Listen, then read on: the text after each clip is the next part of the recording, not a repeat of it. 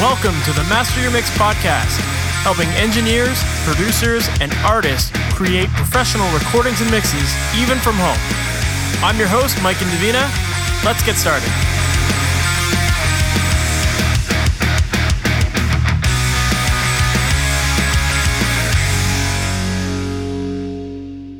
Welcome to the Master Your Mix podcast. My name is Mike Indovina, and thank you so much for hanging out with me today. Today, my guest is Steve Chadie, and if you're not familiar with Steve, Steve is a 25 plus year veteran of the studio. He began his career as an intern at Willie Nelson's studio in 1995, and ever since then, he has just worked his way up.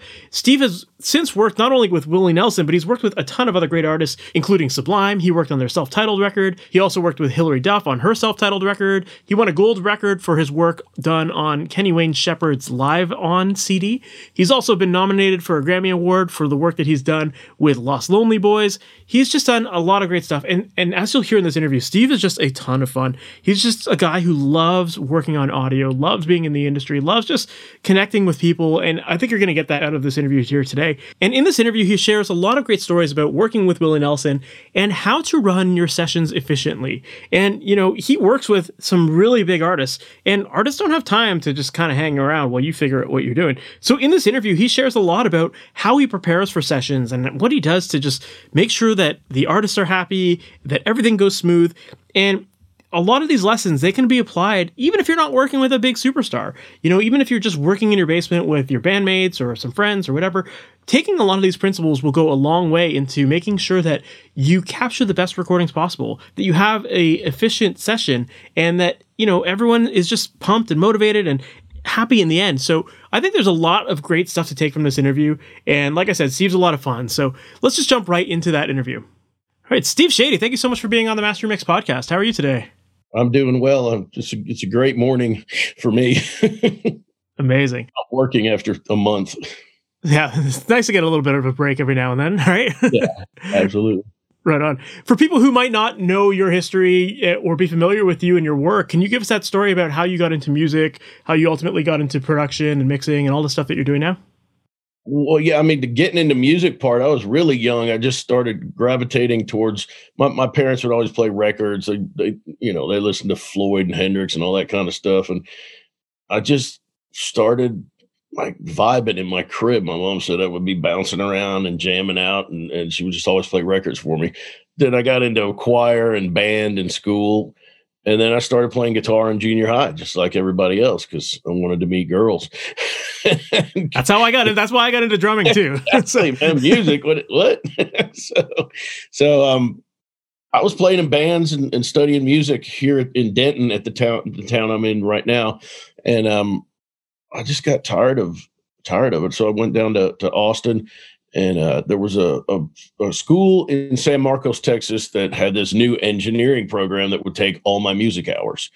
And I was like, okay, that was my motivation. What's going to take all my hours so I can get out of school, get back and play and start touring around? And I, I got in the studio and I was like, man, this is so cool. And they got me an intern at Willie Nelson's House recording studio. First day on the job, Willie and the Beach Boys showed up after hours to do a, a session and I was like, "Wish that footage is online." His son just showed it to me the other day. No way of, of your very first day. Yeah, I mean, I'm not in it, but yeah, it's if you Google uh, Willie Nelson sings in the studio with Beach Boys or whatever. So uh, we're working with a local band. The engineer goes, "Can you stay?" Willie just called. They're coming in, or is the office called, and he was going to sing on a Beach Boys record where they're doing a. Just everybody sings on one of their songs. So we think yeah, well, he's going to come in, sing on this. I'm like, great, I'm going to meet, meet, meet Willie Nelson. Well, damn, man, the Beach Boys showed up. And I was just like, this is kind of cool. And I just never left. Uh, uh, October will be 27 years. Wow. So half my life. i will be 54 in a month and, and 27 years at the studio. So, Jeez, that, man, that's crazy. Till I was, I was, sitting in the room the other day going, you've been in this room 27 years. that's amazing. Like, I never so, left. So like, but even that, the idea of just getting an internship at that studio, I imagine that. I mean, you made you made it sound like it was just easy to get, but I imagine that there's probably a lot of competition to to get that kind of spot. Yeah, there. I, I guess yeah, everybody needed an internship, but I was a good musician, so I, I just I excelled at it, man, because I could. And this is one of the things I think is important. You have to be able to relate to not just people but musicians. You you you can have all the knowledge in the world, but man, if people aren't comfortable around you, you're not getting anything. anyway, the guy that was the engineer for the program, head engineer for the program, he he was one of the engineers at Willie Nelson's, and he just asked me if I wanted to do that, and I said, yeah, sure. Man, that's that's that's a dream right there. Just have like yeah, a nice. super lucky, dude. I'm the I sh- yeah, I'm the luckiest guy. I keep telling my daughter, "Man, you got to be smart because I used up all our family's luck." I love that. So that's crazy. Like you're so your very first day, you meet Willie Nelson, you meet the Beach Boys, and like looking back at that day, like what were you doing at that time as an intern? Because I imagine that you weren't you weren't touching any of the board or any of that stuff like that first day. I'm sure, right? Well, the, the guy there didn't want an intern, Larry again. we okay. became fast friends pretty soon. Uh, you know, it wasn't an intern situation at that studio. They never had interns. It's a pretty closed loop there. And um, yeah, I took. I was just kind of observing. I think I might have taken some notes. You know, that's about it. And I started working the tape machine. We didn't have Pro Tools, and I had to change reels. And Willie doesn't. Willie keeps rolling when he's in the studio. So I got really good at changing two inch reels on a Studer A800. Those big 14 inch, two inch reels of tape because man, he'd just be going and going and going and going, and you didn't. You had about fifteen seconds between songs to switch a reel. Really? so, and I started doing that. Then he started letting me put up mics, and then he started letting me patch stuff in. And once he figured, I, once he trusted me enough to patch stuff in and put up mics, I was doing everything. Because of course, yeah, you do enough of those sessions where everything's correct he's just like, all right, well, you know, do this usual setup and I'll be in an hour after you or whatever. You're like, hey, wait a minute. Did I just get screwed here? That's amazing. I mean, you, you have to obviously prove your worth and you know by by paying attention to those little details and probably learning the way Willie likes to work and all that stuff like you know that's a pretty specific situation like working for an artist and having them you know they've got their years of experience coming into it too. So you're you're learning their their approach really and uh, you know making sure that you're paying attention to those details so that you can rise to the top or rise, rise to the occasion when it's your time to get called for a session right? Yeah yeah. I just fit in man. I like i said i just got lucky. Everything was cool from day one i mean you have you have anxiousness and and you get nervous and, and all those natural feelings but willie always made me feel comfortable, not by doing anything specific, but just by being a real dude. You know, he'd come in and you just, you just, interaction was easy, you know. And I'm not the kind of guy to fawn over people, and I don't, I don't get all starstruck and stuff. I mean, don't get me wrong, you're in the room with some guys. Sometimes you're like, damn man, that's, I don't know, Merle Haggard or or whoever, you know. But that's like two seconds, and then you're back to work. Because if you focus on that, you're not doing your job. Of course. Yeah, that's a really good point. It's funny because before we hit record here, we were joking around about like internships and like, you know, what advice would you give to somebody? And, and you, you shared a story about someone saying like, you're, you're not in the band, stop partying or whatever. You know, yeah, it's like, you're not in the band. right. That, that was it, man. The guy was out there partying and he came in. And I mean, look, if you're going to party, that's your business. And if you could do your job, I'm pretty tolerant of all that stuff. I mean, you know, if you're destroying your life, I might be like, hey, dude, uh, go, go away with that. But but if you're smoking some weed or whatever, you better be able to do your job. Okay, I don't care if you're stoned if you can do your job stoned, but you better be able to do your job well. And you know that's usually not the case. For sure. So I never really partook much at work, but yeah, this dude was out there getting high and came in. He was a zombie. and the engineer just looked over and said, Hey, you're not in the band. We all knew what he meant. That's all he said. It was like, yeah. damn. so, well, well, it makes sense. And it's it's the same thing going back to like being starstruck. It's like if you're if you're so focused on everything but the engineering, like you're you're gonna fail. You're you know, you're not doing your job. So you have to you have yeah. to be I'm like, not there to pitch songs. I'm not exactly. there to to get autographs. I think I've gotten three autographs from Willie, like one from MusiCares, one from my uncle when he was passing away. You know, I don't want to go up and buy. we're we're there to he's being creative. We're there to do stuff. Getting autographs is not on my list of things to do, you know. Yeah, for sure. That's amazing.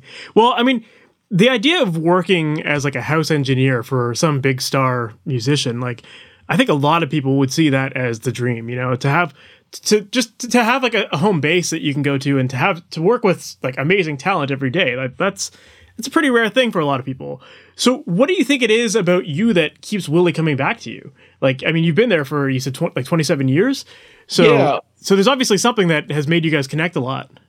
Well, originally it was run commercially, and I, I, mean, I was a I was a heartbeat in there that could get the job done as far as the office that ran the place was was concerned. I mean, it was more than that. We're all very close, but you know, you could count on me to get the job done, and it would be done okay at first, and better than good. You know, for no one's great when they start, but with Willie now in later years, I think he's just comfortable around me. You know, like I was saying, I don't want anything from anybody except what I'm supposed to be doing, and and and I, I never tried to manipulate a situation to my own advantage or anything like that. And that's just because my mom and dad raised me right. You know, it's just I'm not in there to hustle, man. If you're gonna hustle, go do your hustling on the street. And and he knows when he comes in, we're gonna record, we're gonna say hi, hey, what's going on, blah blah blah, and we're not gonna. I'm not trying to get anything from you, and uh, except a vocal and some guitar, and you're not trying to do anything you're not supposed to with me. You know, you're not trying. We don't take advantage of people. That's just how your how your upbringing is. I mean, I've seen people lose their mind in there, dude. It's like, all right, dude, come on in here, but be cool. All right, I'm going to be cool. And then Willie walks in. It's like, oh my god, I'm your biggest fan. It's like, oh my god, get out. You know, yeah, he's he's just a good guy, man. And that's I think. I mean, we never had a conversation about it, so I couldn't tell you. We just get along. and, that, and that's probably it, right? The fact that you guys haven't had that conversation just shows like you guys just treat each other as humans, and that's all that matters, right? It's like yeah and and i try to i try to you know all the stuff that your parents told you that pissed you off because you didn't want to hear it it's probably right good information like you know it's not who you are it's how you treat people it's not how much money you have blah blah blah blah and all that stuff where you're just like i want all the money i want to you know you're a kid whatever. So you know just try to pass those on those lessons on to your kids and try not to make it about you. For sure. I find myself being my dad a lot, and I'm going, "Oh my god, what did I just say? I really just say that." yeah, it happens, right? Yeah, as you get older, you definitely look back and you're like, "Oh shit, yeah, I'm turning into them." yeah, exactly. I look in the mirror. I'm like, "What's my dad doing in the mirror, man?" Everything. right on. So yeah, I mean, like I know a lot of people, especially in the early days of like trying to get into this professionally. A lot of people have this fear of like, you know, uh, how do I how do I get clients or how do I get them coming back to me at least, you know? Like so I'm curious to know like what advice do you have for those people in terms of like getting artists to to trust you and keep coming back to you and like to, to stand out over everyone else because because i'm sure there's lots of other engineers that willie could be working with as well right yeah, I mean, there are a lot of great engineers. I mean, one of the things, again, my dad used to say when I was a musician, I was thought I was getting good. You know, he's like the best guitar players no one's ever heard from. He's in his room somewhere, you know, playing. I would say just be yourself and don't don't I don't know. Don't try to manipulate things so you, to advance yourself. Of course, you want to advance your career, but you got to do it in a, in a way that's not I mean, there's proper ways to go about things. You don't snag clients. I know guy. I, I, I don't know them. I've seen guys in lobbies at sessions trying to snag your clients. Well, they come out and go to the bathroom and stuff. You know, that's that's wrong, dude. you know, be a decent human being, and, and I think that will get people to come back. And you know, you got to know what you're doing. You got to be efficient. You got to you got to get good tracks for sure. But getting clients is something I'm, I'm not struggling with right now, but I've been in such a bubble for so many years and I never really put myself out there. And we stopped running commercially in about 2012, 2013. And, and all of a sudden I was like, man, I've got a lot of downtime. I had to learn it. God, back, I was, guess I was 47 or something. I had to learn how to go out and get gigs. And at 47, you don't want to be in a bar having beers with the band, or I don't at least, yeah. you know that ends up in handcuffs. so I don't go to the bar. you just things like social media. Uh, I had a girlfriend that got me to do Instagram, which I didn't want to do at all, but I'm having I have fun with that. Um, I'm pretty funny on it. I think that's what I'm told. I don't know. I just post pictures and make smart ass comments, and people seem to like it. But the phone's been ringing, so I would say network. You know, you gotta you gotta get out there, but don't be a cheesehead about it, man. You know, just just be yourself. You can't have all the gigs. You know, just, for sure. you don't own bands. You know, if you work with a band, they want to work with somebody else. So what? That's their prerogative. Yeah, for sure. I, I, think there is there is some sort of level of acceptance with that too, right? Like some bands are going to move around. Some bands want those different producers or different engineers working on their projects, and you just got to be cool about it. And I 100% agree. It's like you can't take it all like personal, and you can't just be a dick about it. It's like it's gonna happen. Totally. Yeah, man, you'll ruin yourself. I've seen guys eat themselves up, and they're they're not thinking about you. So why are you letting that occupy your headspace, man? You know, not not thinking about you in a like they're just it's business, man. There's a certain aspect of it that's business, and there are a lot of relationships. I've got some good friends that have good clients that I mean, I don't. They just work well together, and I I couldn't see them working with other people, uh, the the client, but it's possible for sure. This is Austin's a pretty it was people too many people are moving there but it's a pretty chill community and and people get along there's there wasn't a whole lot of backstabbing and shit talking going on and i mean there might be a little bit more now because as everything gets bigger and more money comes into town and stuff but and if again if if you can't say something good about somebody don't say it you know we all talk talk bullshit but you know better watch out who you're talking it to I think I'm gonna have to label. I'm gonna have to name this episode something like "Using Lessons from Your Dad" or something like that. You know, yeah, right. Like, everything your dad told you and everything you learned in kindergarten is all you need. yeah. right on. So, so you start working at Willie's Place. You've been there now for 27 years. Um, what's what's a typical session look like with Willie? Like how is everything just kind of already set up for him now, or like what, what does that typically look like? Well, I mean, since since COVID, yeah. I mean, I, I, had stuff patched in for a year, year and a half. I was living out there for fifteen or sixteen months. I lived out there. I had a place ten miles away, but I never went to it. But I mean, pre downsizing, basically, you had uh, I would go in and set up and be ready because when the band walked in, when Willie walked in, it was go time. They sat down and went. If you weren't ready to record, they were going to play anyway. And they're out there playing, and you're not, you know, so had to be ready.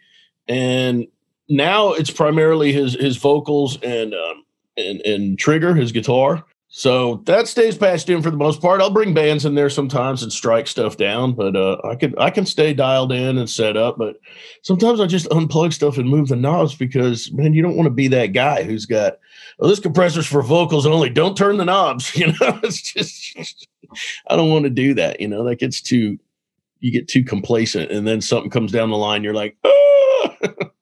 but sure. i do a lot of his his he's got two he's got a lot of kids but the two sons uh, both are very musical as are the daughters but I, I, work a lot with his son lucas and his son micah and you know we'll strike everything and do a band session and those are pretty normal you know you get there everybody's kind of chill you're setting up but with willie when he walks in i'm ready to go that's I'm great. hitting record. I hear him through the mic. I hit record. You got gigs of data. You know, he's going to sit down and start playing. He may or may not ask you if you're ready. These days he does. Used to be, man, you better be rolling, dude. That's just I've seen so many guys come in to work with him, and he's like, "Well, let's run through it." And I'm like, "You better roll, dude." Ah, he said he's going to run through it. Well, guess what? Let's hear that back. That's the you take, know? yeah. I told you to be rolling, dude. It's thought I'd let you hang yourself once. So roll. That's Especially amazing. Hard drives, you know. Tape, it was more like, oh man, I'm gonna run out of tape. Ah, you're looking over at the machine. Now it's just like whatever. You know, you got five terabytes. You're not running out today. I love it. Well, I mean, that makes sense, right? Like a lot of these these people, you know, time is precious to them, and so to to take your time setting up, like that doesn't work in anyone's favor except for yours, maybe, you know, and so you have to be ready to go. So with, with Willie, like where he's like always recording in digital, like, are you guys, are you just kind of continuously recording in Pro Tools? Or are you using playlists and stuff like that? Like, how, what's your normal organization look like there? As it is now, I get tracks sent to me from his producer, Buddy Cannon, in, in Nashville. They're pre-recorded, and and I'll have just have them lined up, just like we did with tape. And that's how I got so fast shuttling those tapes. But now you just open the session, put the mixer on input so you know he can hear himself talking, and and yeah, I do do playlist of vocals, and he'll he'll he'll do several passes, and then then it's done. It's very quick, man. You, usually it's a whole lot of man. I got to get everything going here. All right, all right, okay, we're doing this. Oh, oh, he's gone. What happened? Yeah, he's fast.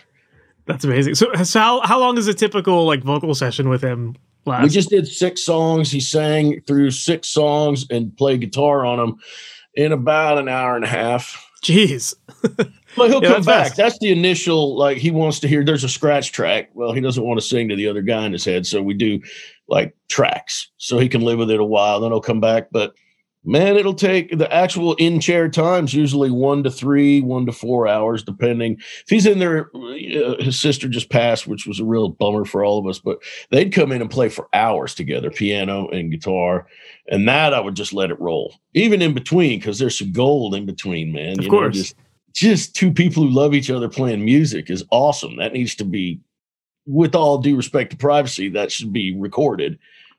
You may never listen to it again, but man, it's just that kind of stuff. I've sat in there four hours not not being able to go to the restroom. There's one entrance and uh, to the control room by design, which I tried to get them to put a back door in for me when we redid the place. They were like, "Nah, I don't think so." So, so I imagine that there's like archives and archives of all the stuff that maybe you captured in between. So like when he's working on a record, is it, it- do you ever find yourself like, let's just go back to these old sessions and let's listen to you know all these hours and hours of all the stuff that we captured, or or does he pretty much have a good clear vision of like that that's a song that we're going to keep or that we're going to use that kind of thing?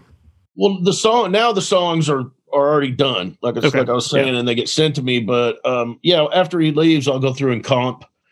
I'll do comps, or I'll send them to the producer to do comps. It depends if I'm if it's one of his projects, I'll send it to his guy Tony Castle in Nashville, and and they'll comp. Or, or I might do like you know, well, I got to comp that he missed a, a a line or whatever. But if it's somebody else that he's doing a, a, guest spot on, I'll comp it and and I'll send it to him, and i nothing goes out until he likes it and his manager likes it, and then it goes out. And no, I mean, other than the initial comping of the guitar and the vocals, I mean, it's there, but yeah, everybody wants the track. Send me everything. I promise no one will listen to it. I'm like, yeah, even you, you're not listening to it either because you're getting you're getting the comp and, and what he what he says can go out or what the powers that be say can go out. Yeah, Because you gotta be respectful, man. There's so much, you know, all the stuff that's out there, dude. People cutting farts, people doing this, people bitching out their band. You know, I don't want that. That's yeah. We don't want a record of Willie Nelson farts or something like that. You know, or anything. I mean, just anything. People are looking for dirt, man. You know, of And course. you're not getting dirt from me, dude. I got dirt, but you ain't getting it. but man, like this again is another thing that really shows the value you provide to someone because you you genuinely care. You're like you're you're acting like an audio bouncer to some degree of you know like what what goes out right. I like that. I do have my flashlight. Hey, tip: a dickie and a flashlight will get you through any crowd at any club, especially if you're as big as I am.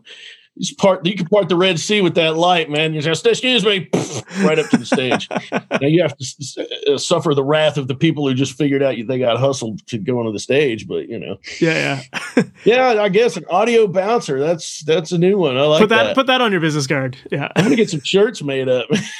I have two business cards, man. I probably shouldn't say this, but I'm gonna have two business cards, one with a number and one without. Because sometimes you're like, no way do I want this dude calling my phone. So yeah, you can get through me to the through the website, man. You know? Love it. That's a great Yeah. idea. that actually happened by accident, but it, it- then I, I ended up going, you know, this isn't such a bad thing because you can. I always look at the website. Yeah. Eventually, that's how you got a hold of me, and I just forget I have that email. I'm like, oh yeah, I've got that website email. And, boy, that's good for some entertainment sometimes. I'm an old friend of Willie's. Can you give me his phone number? Oh, blah, blah, blah, blah. I'm like, wow, no, yeah, I imagine that that would happen quite often. Yeah. all kinds of stuff. people are crazy with that kind of stuff, right? right on. Um, th- so, on, speaking of your website, on your website, there was a great video that you had um, where you were talking a little bit about your console and some of your workflow with Willie. And one thing that struck out to, that stuck out to me was that you were talking about how you like to ride the faders as Willie records vocals, since he's very dynamic, instead of using compression. So, I'm curious to know, like, you know, why do you prefer to work that way as opposed to using compression on the way in? Well, I have com- I have a Tube-Tech on them because Okay. I mean I love that compressor. A lot of people don't like it, but a lot of people do. I think it's great. I can't hear it. Sometimes it'll be a dB, and sometimes it'll turn over and there's seven dB, and it's just not. You know, he's, he'll, he'll he can pound you, man. um, I just don't want to get have overs. You know, you can deal with unders, but you can't deal with overs. So over the years, like especially with the old Neve, we used to have an older Neve, not a 5088, which we have now. Um, you could saturate that preamp pretty easily, or I had to have it at a level where it wouldn't saturate, but I needed to push it to get the low parts. But you know, when he, I could just, I just know when it's coming, man. It's much easier now because you do your first pass and you see the waveform. Yeah. But I could just feel it coming, man. You know, it's just I know when he's to be loud. So I used to ride the. I used to come insert return on the on the SSL from the Neve 80 series thing and ride the little fader, and I just stopped thinking about it and I just do it now. And yeah, I, I ride it to to tape. That's amazing. I need to have it cranked up for the lows because man, he has some beautiful stuff down low when he's not singing very loud but man, it's coming. the, the the level is coming, and you just gotta know. So I never really thought about it. So someone pointed it out. They're like, dude, you're riding the level to tape. I didn't think that was that big a deal. I thought a lot of people did that, but but it's it's an interesting approach, and I think in some respects, a lot of people would be really scared of doing that, especially if you know someone like Willie and like you know, like you said, everything's fast and like you want to be as efficient as possible. So there's there's e- there's easily room to slip up and do the wrong thing to the vocal with it, you know. But you've clearly got a, a method that works for you. Like, are, are you just is it, is it just because like over the years of you working with Willie, like you kind of learned his body language or something like that to know when something's coming and you can find a space in the silence to push the fader, or like what's that well, looking like? It used to be the way we had it when we had a, the Neve on the side and an SSL, and the way the studio was, I could see out a little window where he's off to the side. But now the console is smaller; things are being made more compact. I can't see him anymore. It looks like I was leaning over, really, you know, uncomfortably. So I used to be able to look at them, but now I can just tell just by the material what's coming. But I come in, all that's going to be affected is level to tape because I come in after the compressor. You know, I'll come preamp out into the compressor. If it's on the insert, it's still the last thing in the chain is the fader. So he's still hitting the gear the same way. Gotcha. Like with the with the older Neve, I was riding the level, like so he wouldn't distort that preamp. You can't really distort the uh I mean, you can distort the 5088, but like I said in that video, you're really screwing up if you do. That thing's got headroom for days. so I'm just riding how much of the desired sound is getting into the recorder. Gotcha. So like I said, if you clip something, man, okay, you can use software and this, that, and the other thing, but you may not get it back. But if you're too low, you can always crank it up to some degree. I mean, mm-hmm. it's a very small range I'm working in there, but it's enough. It's like, oh, he's going to hit me. So I just pull back a little. I couldn't even tell you how much. Depends on the length of the fader. I guess, too, if, if you're going after the compressor, then a lot of the heavy lifting is done by that. So you don't have to make like yeah. giant moves. You might be only like a dB or two here or there, that kind of thing. Yeah, that's that's it. Gotcha. But on that old Neve, it was actually you'd set the the the knob to a nominal level, and then it was actually you know you could you could screw up then which I, I might have distorted a vocal or two back then, but you know, that was then. This is now. yeah. Well, I mean, hey, that, that's all part of it, right? Like learning how to learning your technique of how you're going to do it. You're going to have to make mistakes along the way, and but it's it's a really interesting approach, and and I don't see too many people doing that these days. So that's why I wanted to ask about it because, yeah, it's just like a lot of people are scared to commit, you know, and scared to make moves on the fly. That's so, that's a very good statement to segue into. You know, that's the thing I like about tape the most. I don't really, I'm not enamored by tape. I dealt with it a lot, of, you know, and I, it's like, man, whatever. You guys can have the tape and the headaches, but you had to make decisions. None of this 50 playlists of basically the same solo, you know, and then you're just putting off your decisions until later and then that makes mixing one of your questions on here is you know we can get to it later but man don't send me nine playlists and you don't know what you want. And i'm here to mix not, not comp your your solo you know? Mm-hmm. it's just i mean if you want me to comp your solo we could do that but you you hired me to mix something and now i'm fishing through data going losing my musical is draining out of me as i'm going well which one of these is the one we use you know? of course. So decision commitment's great I used to work with Andy Johns a lot, and boy, you know, and his brother. I never worked with his brother, but they would do the same things. Oh, you want to do another solo? Okay, well, this one's going away. You know, you might have had a track. You had to keep your time code track. You know, those guys were awesome bouncing stuff together. Like, you get those those tracks, old Hendrix records or whatever, all those old bands, everything. You know, I've got some multi tracks for uh, Little Wing, and there's a, a lead and a, a, lead guitar and a rhythm guitar and a background vocal. And I was trying to explain to my girlfriend, like, yeah, you would split it off and do mutes and you know and stuff. Everybody's the computer makes things easy. That's not necessarily good. It's true. I agree with you though. Is you know when you have those artists that want to do like take after take after take of the same thing, it's like, well, don't you know what your sound is? Like, you know, you, you need to have that vision of what what's what's your song supposed to be. You know, yeah, what there, are those parts? That, there's there's a lot of insecurity in the studio. That's that's something I'm very sensitive to because I was a musician for I didn't start doing this till I was 27. Man, there's nobody more vulnerable. I don't care who you are than a guy bringing a song in for the first time and playing it for you. No matter what the demeanor of the person is, you got to realize, man, that's something they created. That is something that they're not sure of yet, you know. But yeah, doing 17 solos on it's not making it better. At that point, you're just kind of avoiding.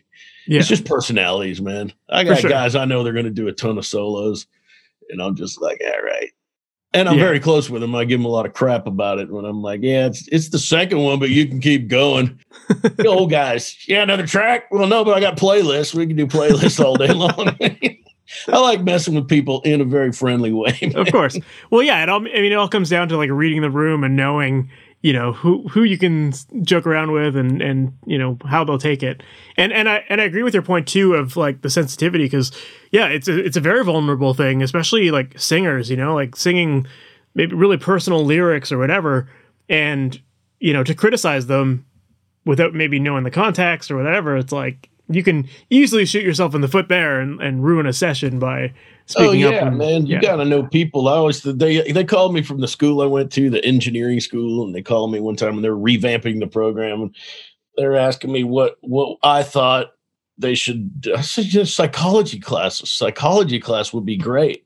Forget the calculus, dude. I mean, okay, I'm doing a logarithmic fade. I'm doing a non a linear fade. Who needs that? I need to know what's in this dude's mind over here. Does he want me to comment or does he want to hear what he wants me to hear, you know, or what he wants me to say? You know, it's, it's hard.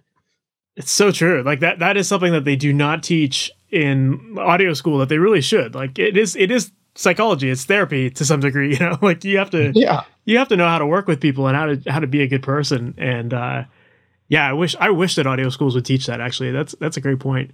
Yeah, they didn't. I don't think they took me seriously. I think they thought I was joking around. Man, I was like, I'm serious, dude. You know that calculus I almost failed? That hasn't done a damn thing for me since I got in the studio. But a psych class would have been great. Man. Yeah, absolutely. awesome. Um, so another thing I wanted to ask you about when it comes to like Willie's stuff is that um, you know a lot of Willie's music a lot of the drum parts are done with brushes, and um, brushes are one of those things that's like very intricate. And I'm curious to know, like, what are some of your tips for getting brushes to cut through in a mix? Because you know, a lot of people might be afraid of like adding a lot of compression or cranking the gain up because you might get too much noise. So, like, what, what's your normal, normal approach with that? Well, when I used to record, Paul would just come in with a snare drum, Paul English, and and now Billy. Um, again, I mean, I got I got to point out and give credit where credit's due. Tony Castle does the does the most of the mixing and the band recording, but up, you know, I think 2014 I did the Merle and Willie record and Heroes around that time. And that's the last full band thing. Other than him coming in, that's another thing. He likes to come in off the road and have the band play.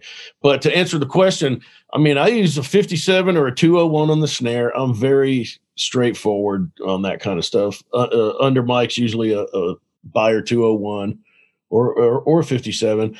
And yeah, keep the gain nominal so you're not hearing the feet and every, you know, you get too much gain, you start hearing the air conditioner, all that. But, you know, top end, crank it down. I mean, I like plugins. I, I mix outboard, but I always hit not always, but I often hit a plug-in first. You crank down on a on a digital plug-in, it's just going to make it louder without necessarily it's gain structure you had that on there too man people don't know gain structure you can't be cranking everything man you know you're driving you can but it just drives everything later you know when we first got pro tools i had to learn to pull the faders back three or six db or it would slam the ssl and not sound good man you know mm-hmm. to me it didn't sound good I mean, I like slamming SSLs. Don't get me wrong, but it's got to be appropriately. You know? But you know what I'm saying, man. So I would just I crank up on the on the on the afterwards. You know, the the post. Gotcha. I'm mixing it. Man, I'll put I'll just put a compressor on digital compressor and, and get level up, and then go through something that sounds you know colored or whatever. Drums, I don't really color too much. I just kind of keep them drummy. Yeah.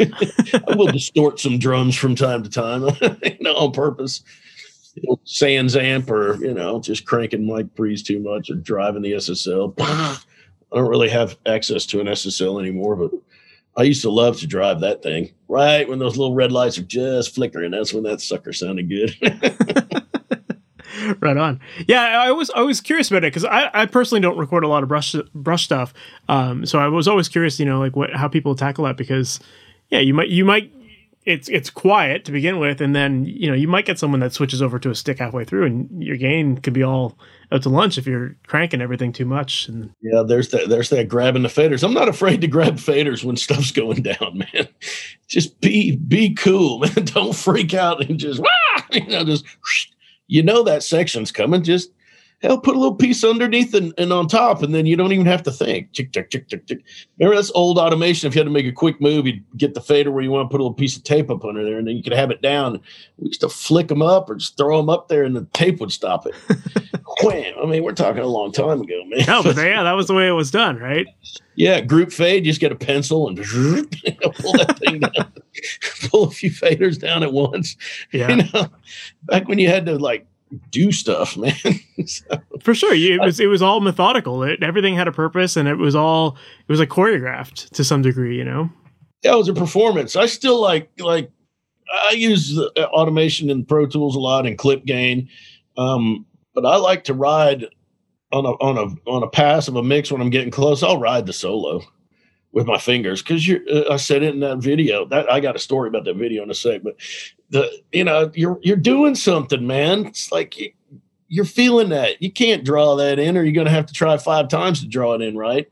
It's it's you're doing something, man. You know you're feeling it and you're moving the fader. You may be moving it so little that it's not doing anything, but in your mind you're doing something, and that that's counts for something for sure. but they they got the drop on me on that video. They were coming out to take pictures of the console, air quotes, you know. Oh, and, oh, really? you get you notice my hair's all fried. I'm kind of like being a smartass and thing, and and they're like, "All right, it's time for your interview." I'm like, "Huh? Wait, what?" so I started messing with the silk button. And I mean, the silk button's great. I love it. I love those guys at Neve. They're great. Josh and Martin and all those dudes out there. Tristan, everybody they're all cool, but I like I like to give them a hard time. Don't get the drop on me, buddy. I don't like that. right on. Well, hopefully they're listening and they can they got the ah, hint. don't listen to me. I owe them so much barbecue. They quit listening to me years ago. I had a great idea for purple silk, and they didn't think it was so great because you know they have the silk buttons on their gear. Yeah, yeah. So I'll I'll I'll run it like a, a Shelford strip on the insert of the 5088, and I'll do blue on one and red on the other, and I call it purple silk. And I thought that was really clever, and they they was just like, yeah, whatever, dude. but it works. Man, that, I thought that was kind of cool, dude. All right, forget it. I got crickets chirping when I emailed or texted Josh about, about purple silk. I was like, all right, I guess the, that's a dumbass thing. that's your uh that's your like all buttons in basically kind of thing, right? Yeah, there like, you go. What'd you, you get on that snare? What'd you, what'd you do? I put the purple silk on there. Well, I don't have that. Well, trade secret, but not anymore. But well, unless unless they make it on the consoles, pe- people aren't going to have it, right? Like yeah, right. It's going to come out gotta, next year and be like, "Hey, man, I have this in writing where I just I texted you about purple silk." nah, I mean, I'm not the only guy that does that. Just I thought it was funny. Yeah, that's awesome. Looking at, yeah. looking at it one day, going, "Yeah, red, blue, make purple." These are the things that go through my mind when I've been in my house for days on end with only going to the mailbox and mixing and waking up and there's a Neve in your living room. You're just like, what have you done, man? You've taken your refuge and turned it into work. Oh well. so hey, I mean, having Neve in your living room is not a bad not a bad thing, right? It's not. It makes for a lot of air conditioning. I'll get. I'll tell you that. That's true. Back of my house is freezing, and my girl and her daughters will be back there in coats and blankets, and I'm out here going, "Turn the day, turn the AC down. It's hot up here, man." Please put off some heat, man. It's great. Oh, for sure. I mean, they've they've gotten better, but they're still yeah they, will still cook up a room for sure. Yeah, there's still heat involved. yeah, yeah, of course. Um, another instrument that I wanted to ask you about was uh, your approach to recording acoustic guitars. Like, what what are your go to techniques for that kind of thing? Well, I used to. I mean, t- and techniques change. I mean, I, I, think I think it's good to do different stuff. But I used to do X Y with pencil mics because the guy I learned from uh, was very clinical. We were on tape. He wanted things to be easy mixing. Most faders were at or around zero, and and I still use that approach today. But uh, I, I used to do an XY pair, a near coincidence, something like that, and and you know with some KM84, KM100s, whatever, 414s. 414s not so much, but 451s I'd use but I've gotten into like in the recent years just doing double mono stuff and making the dude track it again. So actually double taking the, the, the acoustic guitar. Yeah, have him play it and play it again right away because it's just cooler. And you can do the. Do you know about the Dublin nudge? That's a little joke we came up. The Dublin nudge because you double and nudge it and spread it out, and it's sort of stereo. Gotcha. It's okay. Too, it's too perfect though, man. I think um, Steve Collender over at um, Crucial Audio is making a piece of gear similar to I think the Abbey Road had something that like delayed them and and sped them up. The tracks would be out of so slightly. Yeah, I can't remember what that plugin's called, but yeah, I've definitely seen it. It's got like a little, little like very very uh, variable yeah. thing to it. Collender's yeah. making an analog version of that. That guy's great. Steve Collender, Crucial Audio makes the Echo Nugget. Uh, all kinds of cool stuff. The Echo Nugget's what we use the most, but he's got DIs, stomp boxes. But anyway, there's nothing like a double track, man and and I used to be so left right brain, everything had to be even, and now I like different stuff going on, or if some guy clicks on the fretboard and the other guy doesn't. That stuff used to drive me nuts, and I used to make super clean, clinically clinically correct records. Which I mean, at the time, that was period specific. I mean, everything in the '90s was pretty clean, and and 2000s. But I like a little, I like a little humanness on the tracks now. I'll leave something in. I can't leave spit in though, man. I can hear spit through stereo pan, quadruple Marshall was a Mason. I'm like, did you hear some spit on the vocal? People are like, what? And I'll solo it up, and there's like, tick. I'm like, yeah. you eat some peanut butter before you come do vocals, dude. You know, like, I cannot stand that. I got to get that out. For some reason, that sticks. I hear that stuff, man. Well, because you, you picture it, right? It, it just sounds gross. yeah, it's nasty, dude. Doing books is a drag, man. It's like have some more water. so, people are in there. Uh, iZotope makes a plug-in for that. That for for you know, but back yeah, in RX. the day. Yeah, yeah, RX RX stuff's great. Those guys at iZotope are great. Man, everybody's great, dude. I mean, I don't really have much problem with people. You know, if you make something good, I'm gonna sit there and tell you about it. But it's not good, I'm I'm not gonna just I'm just not gonna say anything. Yeah, for sure. no sense in lying about something, dude. You know, so just don't say anything. No sense in burning bridges and being nasty either, though. Yeah, if you, if you don't have anything nice to say, don't say it at all. Right? Going back to yeah, your dad, dad lessons. The conversation. Yeah, that's more my mom actually. Okay. my dad talks shit all day long, but my mom now. You're gonna have to edit me. Sorry. no, it's all good. I love it. so that's cool that you, you actually double track your guitars because I, I know like a lot of people do that with electric guitars all the time, but you don't hear about it too often with acoustics. I, I would think that when I, I would think that part of it is that you would need a really good player to make it sound really tight. Otherwise, you would hear a lot of the the pick the pick attack. You know, you'd hear a lot of that like kind of flammy kind of sound, right?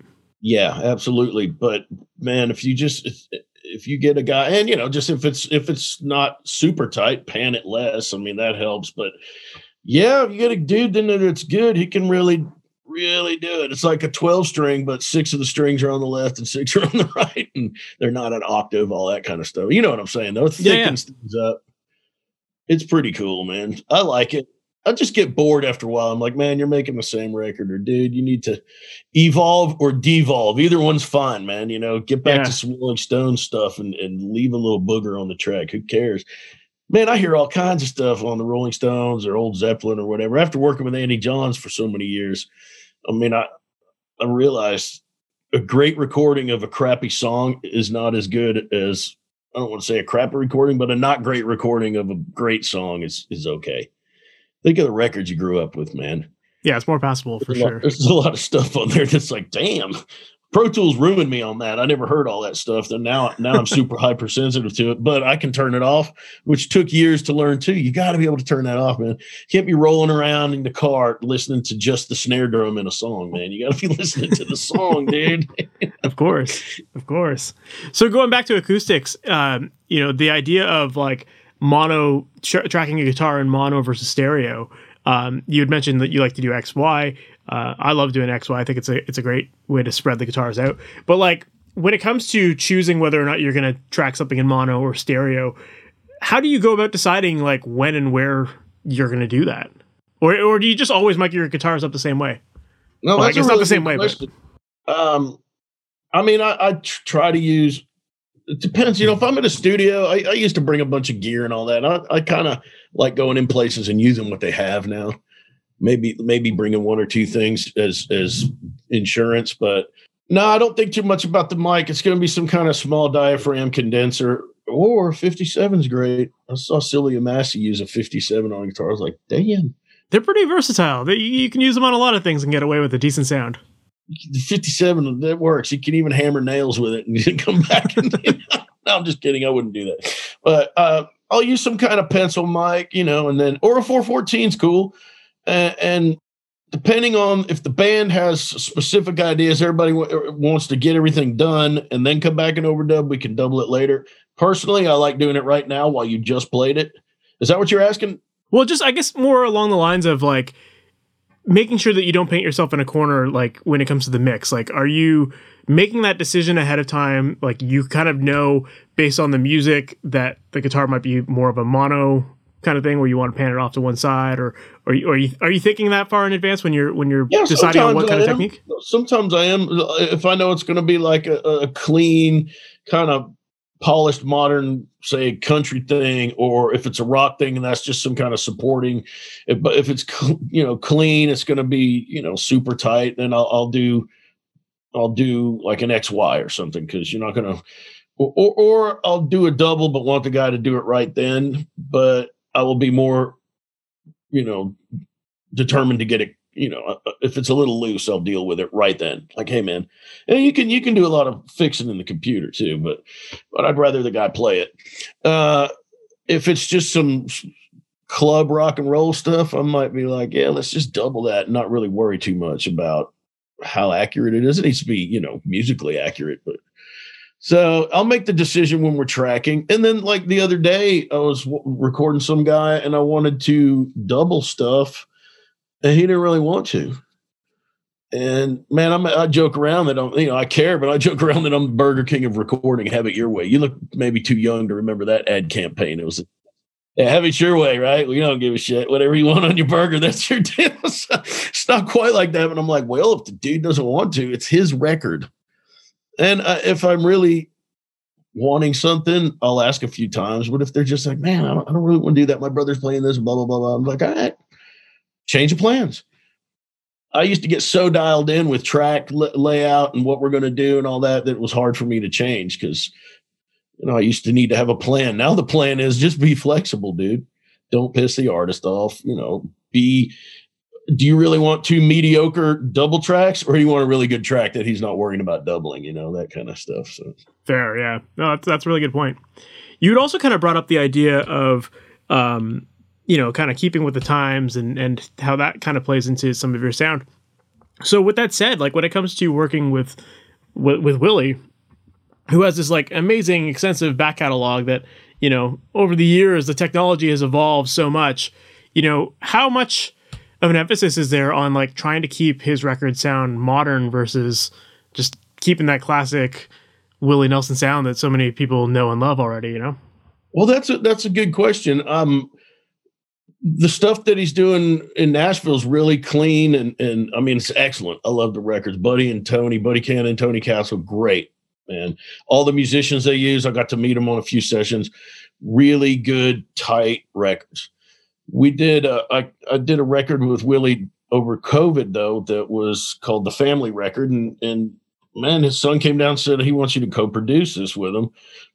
I was like, wow, okay, you know, and and we just kind of let let it happen. They were all in the room singing and playing, and that's more of like how they sound when they come in and play.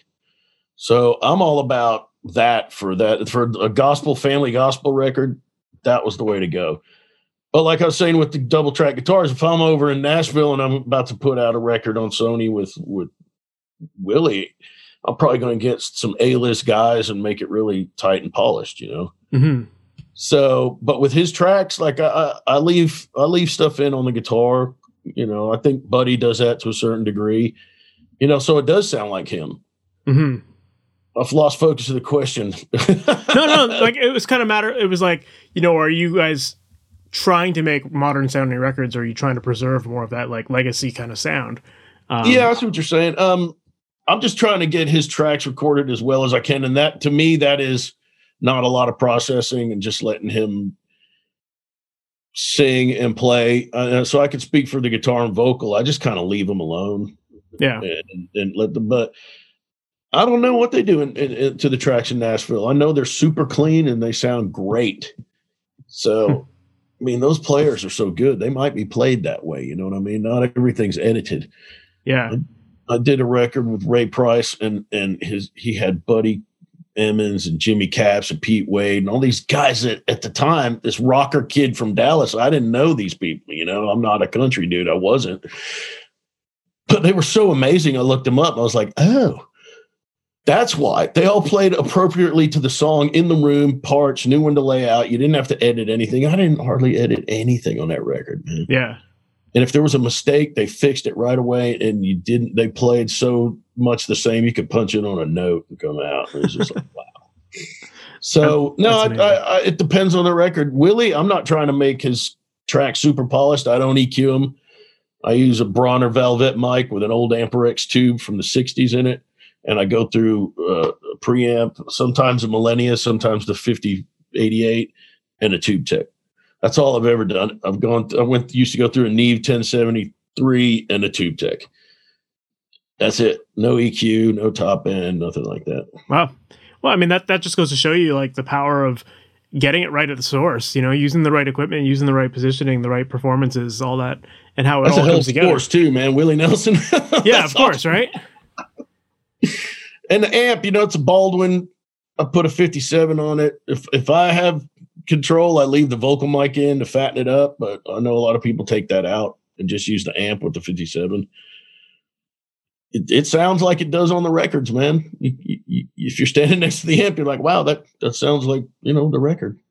Yeah, that's awesome. Well, hey, I mean, that again, that just really goes to show the the importance of getting it right at the source and spending that time and obviously you've you've honed in that system of working with Willie and knowing you know how to get that sound and you know what what mics probably work really well on him and all that stuff and you know yeah and I've experimented and had to come back around you know but, yeah uh, the source is the way to do it. I mean, you always got to EQ stuff, and there comes a point when you got to quit going out there and messing around with stuff. And I've spent days with other guys on drum sounds, and at the end of the day, you're like, did we really need to work on this drum set for a day and a half? You know, but EQ is good and it's it's useful. But yeah, if you can go turn some key some lugs on the drums or turn a knob on the amp there's a concept. Move the mic a quarter inch. That'll that's amazing. You know oh it's too bright. Let's move the mic a little. Oh, it's not bright enough. Move it. Yeah that's the best but and, and just you know I'm, I'm so grateful i learned from from someone who knew about that stuff. For sure and paid attention. Now I still can't tune drums per se, but I can be like, "Hey man, that needs that's too tight. You need to lower that. That's too loose." You know, I got an idea where it needs to be, amps and, and guitar guitar mic miking i'm all over that because i'm a guitar player it's like yeah man turn your mid-range up dude can we turn off some of that bass you know stuff like that yeah so then as far as that experimentation side of it goes because you did say that yeah sometimes you'll switch up a mic or that kind of thing you know how does how do you impl- how do you integrate that into the into your process because you know like you said willie likes to work fast so you know, uh, do you find yourself in a situation where he's like, "Oh, let's let's try something different"? Like, is it kind of his ideas to try th- something different, or you're nah. kind of just throwing it in, hoping for, hoping for the best? Yeah, he just wants to come in and play. He's not into the recording process that that much, other than you know, it sounds good. You know, he, he's very he, he gave me a very good compliment about how I'm always there. It's always sounds good. You know, that's about all you're going to get. He wants to hear it back and sound good. But uh, if I'm working, I, I, don't experiment much with Willie. You know, I put an 87 on his amp one time just to see, and he and the assistant put that in his phones. Even though I said make sure he gets the 57 in the phones, and he knew in like two notes something's not right with the amp. I'm like, dude. Get the 57 in his phones now. But I don't mess around. You know, I use what works with him. But if I'm in there with other bands and time's not a huge, uh, huge element, which always sucks when the band's like, "Oh, we got to get this done." It's like, all right. So you want it to sound fast and not good, right? so, uh, just yeah, I'll throw up. I'll always have like the 57s always in there. Maybe I'll throw a ribbon up. You know, I always have a little bit of what works and then some wild card thing. And I'll know immediately, man, that ain't happening. Let's just go back to what works. Or, wow, that's really cool. Let's get rid of the 57 and see what's going on with this mic. If I'm in there with friends, which at this point in my life, that's who I record mostly bands that I'm familiar with and we're hanging. Uh, you know, if shit goes awry, I'm ready to stay there 12 hours, 14 hours because man, I really shouldn't have tried that. Can we go back and do that again? You know, so experiment at your own risk. Yeah, but but I love that advice that you gave of if you if you are going to experiment, experiment while doing the thing that works. Like yeah. have, you know, you're not you're not uh, sidetracking the session just for you to experiment. You're you're just doing something in addition to see if it works, and very quickly you'll know if it doesn't or yeah. if it does. And I yeah. love working. I love working with all the Nelsons, but especially Micah because he's killer, man. He's got a He's he's got a band Particle Kid, and he just likes weird stuff or unconventional stuff, even to the point where I'm going, like one of his mix notes a while back was you should feel like you shouldn't be doing this and that you're messing up the mix while you're doing it. And boy, I sure did. And I kept telling my girlfriend, geez, I want to come over there. My girlfriend's a huge part of my life. She sits here while I mix. Uh, I like to bounce things off of her because she's not really super technical, but she knows like what she likes and what she doesn't. And I think those people are super valuable. Yeah, you need those. Those are those are fans, right? It's the audience. You know, yeah. she just hangs out, and it's. I hate, hate when people go. I don't. I'm not a professional. I'm like, good. I don't want a professional's opinion. I want Joe Public, you know. But Micah will have me do stuff, and he's also game for like, hey man, can I, you mind if I try this?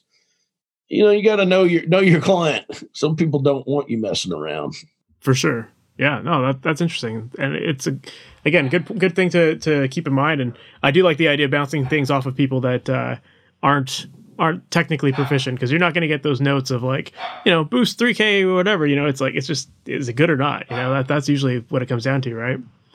Um but right on man like yeah i think you know everything you've shared here is amazing and i think it's given us a lot of insight into what goes into what makes a pro session run as smoothly as it does you know and a lot of the techniques and a lot of the the tips that you gave i think they're things that people regardless if it's if it's like a big star or not these are things that people need to take and implement into their sessions because you got to be fast you got to be efficient you got to be respectful. You have to all all those things that you mentioned are things that people need to do because that's how you keep people coming back to you that's how you create a good experience that's how you get great results. And i think it's really important that and people need to hear that stuff. So so thanks thanks for sharing all of that man. Yeah man you're welcome. It's just be human man. And and man you don't know everything. I don't know everything I might think I do, and in the back of my mind, I'm going, "Well, I'm going to try this," but that's some man, that's a dumbass idea. And then I'll put it up and try it. I'm like, "Damn, I guess I'm the dumbass." You got to be open to learning. I said it recently in an interview. If if you're not, you're just going to be making the same record over and over again. I mean, it's good to know what works, but Man, be open to people. Don't shut people down. Even if you know something's not going to work, let that guy figure it out for himself. It might be worth 20 minutes, 30 minutes, instead of sitting there and being like, I know better than you. This ain't going to work. I've done it 50 times. It never works. First of all, it may work that time. You don't know. Probably not going to. And sometimes the best argument is just letting the dude try something and have him go, Yeah, that, that sucks. I don't want to do that. Okay, let's move on there's yeah. no there's no women. That's where that psychology comes in. And I'm not like consciously going, well, I'm going to be a psychiatrist and let him do this. But I'm just like, I only learned by screwing stuff up. That's how I make good records now. Is I screwed up so Absolutely. many other records, and I'm finally like, wow, don't do that again. How many times can you? You know, there's always a new mistake, but I, I don't find them too often. But sometimes I do. Of course, yeah. That, that, that that's the best approach to have. Like I've always every band I've ever worked with, I've always told them right from the get go, like good or bad, we're gonna try out every single idea, and we have to hear it through. And and half the time, it's like I don't think something's gonna work, but sometimes a good thing happens, you know. Or sometimes it's like I know that if we try it that way and we hear it a different way, they're gonna realize the other way is better. So it's like you know sometimes that, that's how you have to get to those whatever serves the song best you know like ultimately that's what it comes down to and you just got to try things to see what works.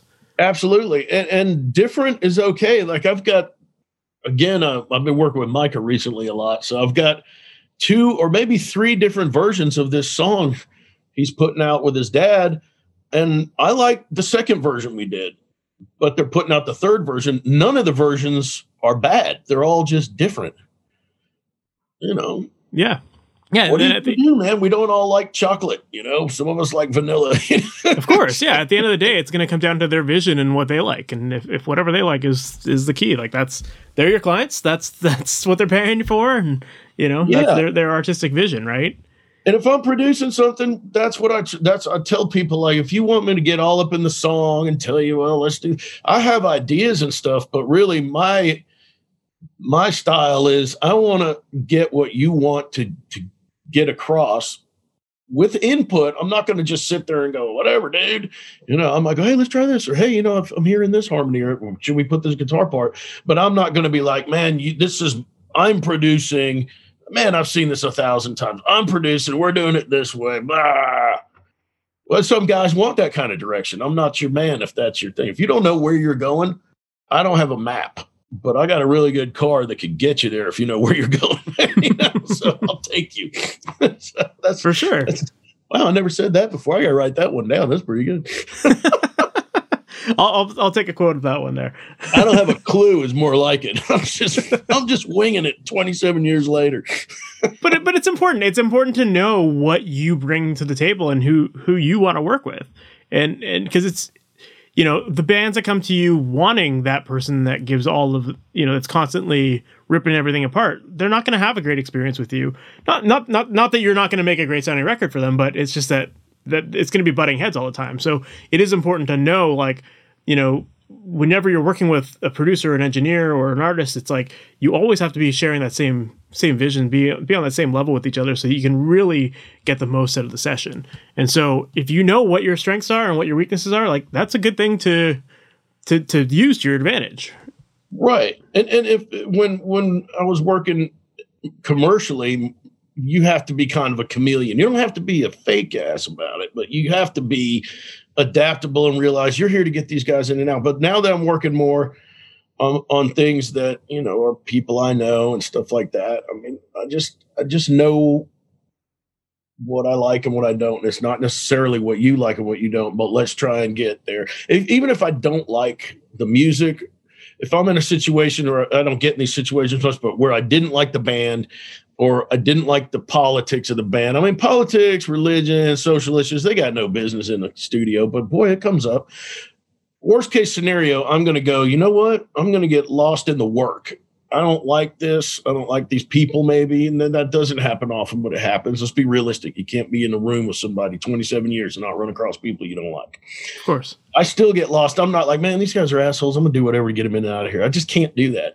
I will go, all right, I'm going to make this the best sounding record that I don't care for that there that there ever was, you know. And I get lost in the sound. I mean, that really is how I operate. I try to find what's good. Well, what's good here is this guitar sound, and let's try and make everything good. I don't have to listen to their stupid ass jokes. I don't have to do this, and you get through it. You know, yeah. You can always make something worthwhile to do. Of course, even if it's personal and internal, and they and they don't know about it you know. Yeah, I love that though. I think that that's a really important thing because yeah, you, I mean, you you sometimes have to push your boundaries to see like what what you like and what you don't like and work in different genres or whatever. Like especially in the early stages, you might be taking on all the clients you can possibly get, whether you like their music or not, and you you still have to find something that you're drawn to about it, you know, and have fun with it and, and not yeah. not just hate everything you're doing. Because if you're doing that, you're gonna get out of the business really quickly. So yeah. And I do find joy in, and I was joking my girlfriend, there's just no joy left. You know, it's just no joy. It's just a joke, you know? Yeah. But there is joy. And sometimes that joy is just the sound. It doesn't go past that. But more often than not, I really love what I do, man. You know, I love it's that. Hard. The older I get, you know, but I'll still pull. I did hundred hours in a week with the Supersuckers, this band I've been working with for a long time, because they're homeboys and we are hanging out and we are making some hard rock and we were just rocking, man. But after that week, at that time I was 52, 51, 52. I was like, damn, it took a week to recover from the week. Whereas before, a bad day, day hanging out, and I'm like, bam, let's go do some more. I was like, golly, I don't feel old, but sometimes my body's telling me, dude, you're 54, man. You can't do 100 hours in a week. But I'll do it again with them next record because I love those guys and it's badass, you know? Love it, man. Yeah, I love it. Like you, you, I can hear it in your voice. Like you, you clearly love just like doing what you do and you're having fun with it and you're living your best life. And that, that's amazing, man. I love that. Uh, yeah, man. You know, yeah, that's the dream, man. If you're not having fun, might as well be punching a clock and getting a 401k and, and just, you know, I don't have, you know, I'm self employed technically. I don't have insurance. I don't have 401k. I don't have all that stuff, people. But boy, I get up and I'm like, go in my living room and fire some stuff up. Sometimes if I don't have work, I'll just mix something. Yeah, it's the thing you're passionate about. You'll do it even when it's not work. Just gonna throw something up because I'm bored. You can only watch so much, you know, Showtime or whatever. You know, it's just like yeah. Jesus, man. Everything on TV sucks. I think I'll mix something I already mixed and see do something different, or I think I'll mix something that wasn't out. It was an outtake, and then I'll strike the mix. Done. Yeah. Well, I that's your time to experiment. Do it for myself, but that's it. That's what I do. I don't know what else to do. I have no idea what to do when I'm not working on music. I, I agree. I'm the same way. I can see you got a guitar amp. You got yeah. I got my drums, my guitars, all this stuff going on, right? So yeah, yeah, man. I got racks and racks of gear, and I don't, you know, it's just like I don't really need all this, but I. I it's like fun. It. It's yeah. It's really all you need is a good song, man. Two chords and the truth or something. Bob Dylan, somebody said that. Just need just need good music, man. And, and music music is like good or bad, and that's subjective in itself. I, I 100% agree. I've always I've always viewed it that way, and it, it kind of goes back to what you said earlier about just like finding enjoyment in in the stuff you're doing, even if it's you know even if you don't agree with the artist or whatever. It's like I've always viewed it that way. Like I can listen to any genre of music and find something in it that I enjoy. You know, it might not be like the thing I always listen to, but I can find some value in it. And I think taking that same approach whether it's like the people you work with or, or just the work the music you're working on it's like you have you have to find that joy in there you know yeah or find the thing that excites you you know and that changes. Like i used to be uh, i uh, uh, mentioned before i grew up in dallas. It was all sweep picking and arpeggios. Blah, blah, blah, now I, I, look at that stuff and i'm still kind of like man that's pretty badass but damn i can't i can't sit here and listen and i used to listen to country and go what the hell is this dude talking about? You know his mama this in prison and blah blah blah pickup truck. And now it's a 180 now i'm like it might be from getting older. I'm like man i I relate to that song, you know, the story yeah, it's the same chord progression, but it's the story. Mm-hmm. I mean, I mm-hmm. still like the shred, dude. I'm still going, damn, wow. But you know, it's it's you got to be changing all the time, you know. Of course. Country music taught me a lot. I never listened to country a day in my life till I got in the studio. And then I started listening. I'm like, what the hell is this, man? but now I'm like, oh wow, check that out. Hey, that's an interesting. There's a lot of musical elements in country that people take for granted. But when a guy's singing about something that you've gone through and that shit hits you, man, I've been in tears a couple of times, man. Willie's made me cry like two, three times in the last five years. I'm at the console crying. Oh, Jesus, get your shit together, man. You're at work, you know? so, yeah, that's pretty awesome, dude. If you're crying from joy, you know, not because your job sucks. that's amazing. I love it. yeah right on, man. Well, I know you got to go dinner. You got to go to dinner with your mom, so I don't yeah. want to keep you talking much longer. But uh, man, th- thank you for hopping on here. I really appreciate it. And uh, if people want to learn more about you or follow you online, what's the best way for them to do that? Man, if you go to if you Google Steve Chadie, my website will come up. If you want to see a lot of gear and and some smart ass comments, all in fun and joy and jest, go to Instagram. It's Steve Chadie 50 because at the time the person who set it up for me, I was 50. I'm like, you know, I'm not going to be 50 that long, but that's what it is. but just Google. It's it's pretty funny if you ever Googled yourself and a lot of stuff comes up. You're like, oh my god I didn't know that picture was up there. so everyone click on the show notes so that way you don't see the embarrassing stuff. I'll just send you right to the links that you need to have. well, I missed this one picture used to come up. I was in my daughter's. She's 22 now, but she she had a Winnie the Pooh hat, had Winnie the Pooh on it, and I have a broom plugged into a Marshall stack. And I used to be like, "You idiot, man!" But you know what, what the hell were you thinking? But now I I can't find that picture but what what the, the thing is is I, I remember the day it was taken the band I was with. I was like, yeah, y'all were having a good time. Yeah, you gotta. Hey, you gotta. You gotta have fun and live life, and you know that's human, right? So. Yeah, man. Totally. Yeah. Totally. Well, man, I appreciate you reaching out, man. That was awesome. All right, so that was my interview with Steve Chadie, and that was awesome. Steve's just such, he's such a fun guy. I had such a great time chatting with him, and uh, lots of jokes. And I could tell why he fits in really well in the studio with a lot of artists that he works with, and why they would want to keep coming back to them because he's just such a personable guy. And you know, I think it's important to have that when you're in the studio with someone. You want to be with someone that you trust and that you have a good time with. And Steve definitely has that attitude and approach to everything he does. So I can definitely see how he resonates with a lot of bands. But it was really interesting in this interview. I loved hearing the stories about working with Willie and you know some of the approaches that they take to recording and i love hearing about how everything just works so fast it's one of those things that in digital so many people take their time they start to experiment so much and they get lost in all the things that are possible because of digital recording but you know, there's something to be said for just working efficiently, getting in there, having a vision for what you want your recordings to sound like, working fast, getting it done, and being and being done with it. Uh, and so it's great to hear stories of people that just continue to work that way and it's also amazing just to get some insight into some of the recordings that some of these legends are making. And so, uh, yeah, very cool to have Steve on the show and tell us a little bit about that story and give us a little bit of a behind the scenes view of, you know, what really goes into some of these records and how they're made. So yeah, that was just a lot of fun, and hopefully we can have Steve back another time because I think that there's a lot more that we can dive into with him as well. So I hope that you enjoyed that episode. I hope that you found it interesting. And if you're a and Nelson fan, I'm sure you did. Yeah, and even if you're not, uh, there's a lot of great information here that you can take from this interview and apply it to your own sessions. So yeah, I hope that you found that interesting. If you did, definitely make sure to subscribe to the podcast and also make sure to visit masteryourmix.com. That's where I help out musicians with creating pro sounding recordings from their home studios.